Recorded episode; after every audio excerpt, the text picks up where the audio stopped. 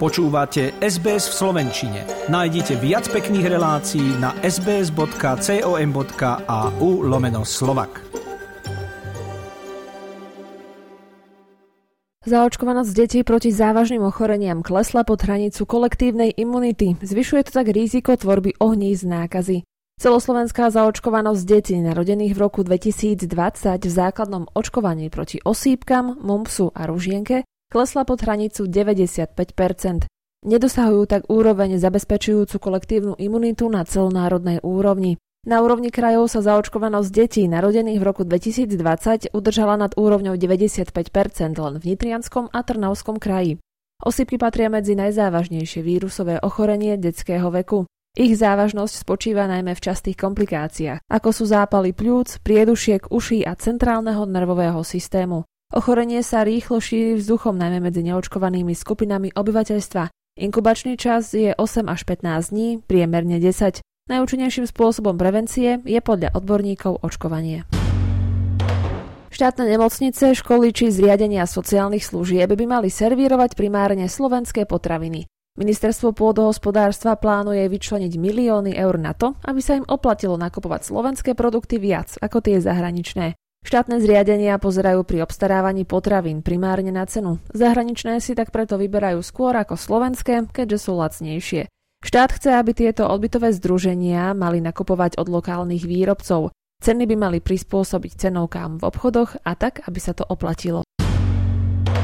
Pandémiu covidu na Slovensku vystriedala epidémia obezity. Až 8 z 10 pacientov sú obezní alebo majú nadváhu. Lekári varujú, že ak tento trend nezastavíme, bude mať obezita vážne následky na zdravotníctvo a tiež aj sociálny systém. Ľudia zatvorení doma jedia viac, športujú menej a tak priberajú. Za to, že na Slovensku vzrástol počet obéznych ľudí, môže podľa odborníkov aj pandémia covidu a tiež lockdowny.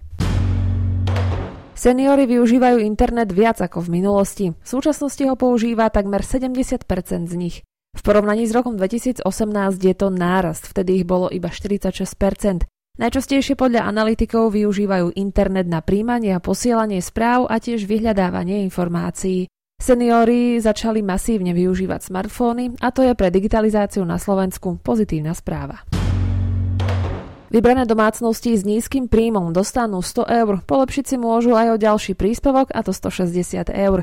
Novelu nariadenia rezortu práce schválila vláda. Nízkopríjmové domácnosti, ktoré v Lani nedostali inflačnú pomoc, budú mať nárok na jednorázovú dotáciu 100 eur.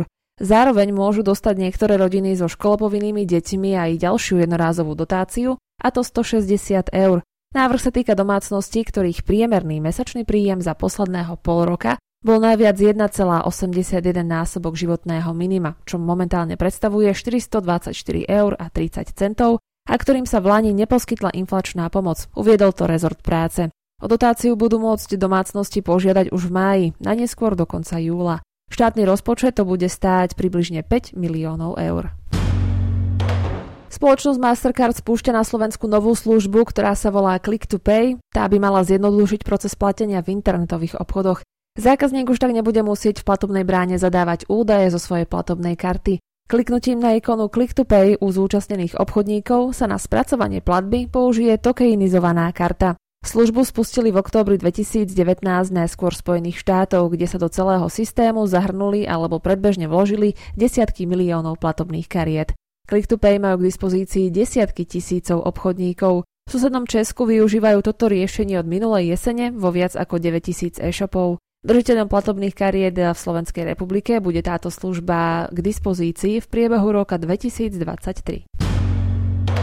Adam Rúžička a Martin Fehervári sa nepredstavia v drese slovenskej hokejovej reprezentácie na svetovom šampionáte vo Fínsku a Lotyšsku. Informoval o tom portál Hokej Slovakia SK. Obaja hráči sa po náročnej sezóne v NHL necítia byť 100% pripravení. Potrebujú sa dať dokopy po fyzickej i mentálnej stránke. Obaja hráči sú už doma na Slovensku a v súvislosti s ich účasťou na majstrovstvách sveta prebiehali v uplynulých dňoch pravidelná komunikácia medzi nimi a vedením národného týmu. Slovensko sa predstaví na šampionáte v prvom zápase už 12. mája. Chcete počuť viac relácií ako táto?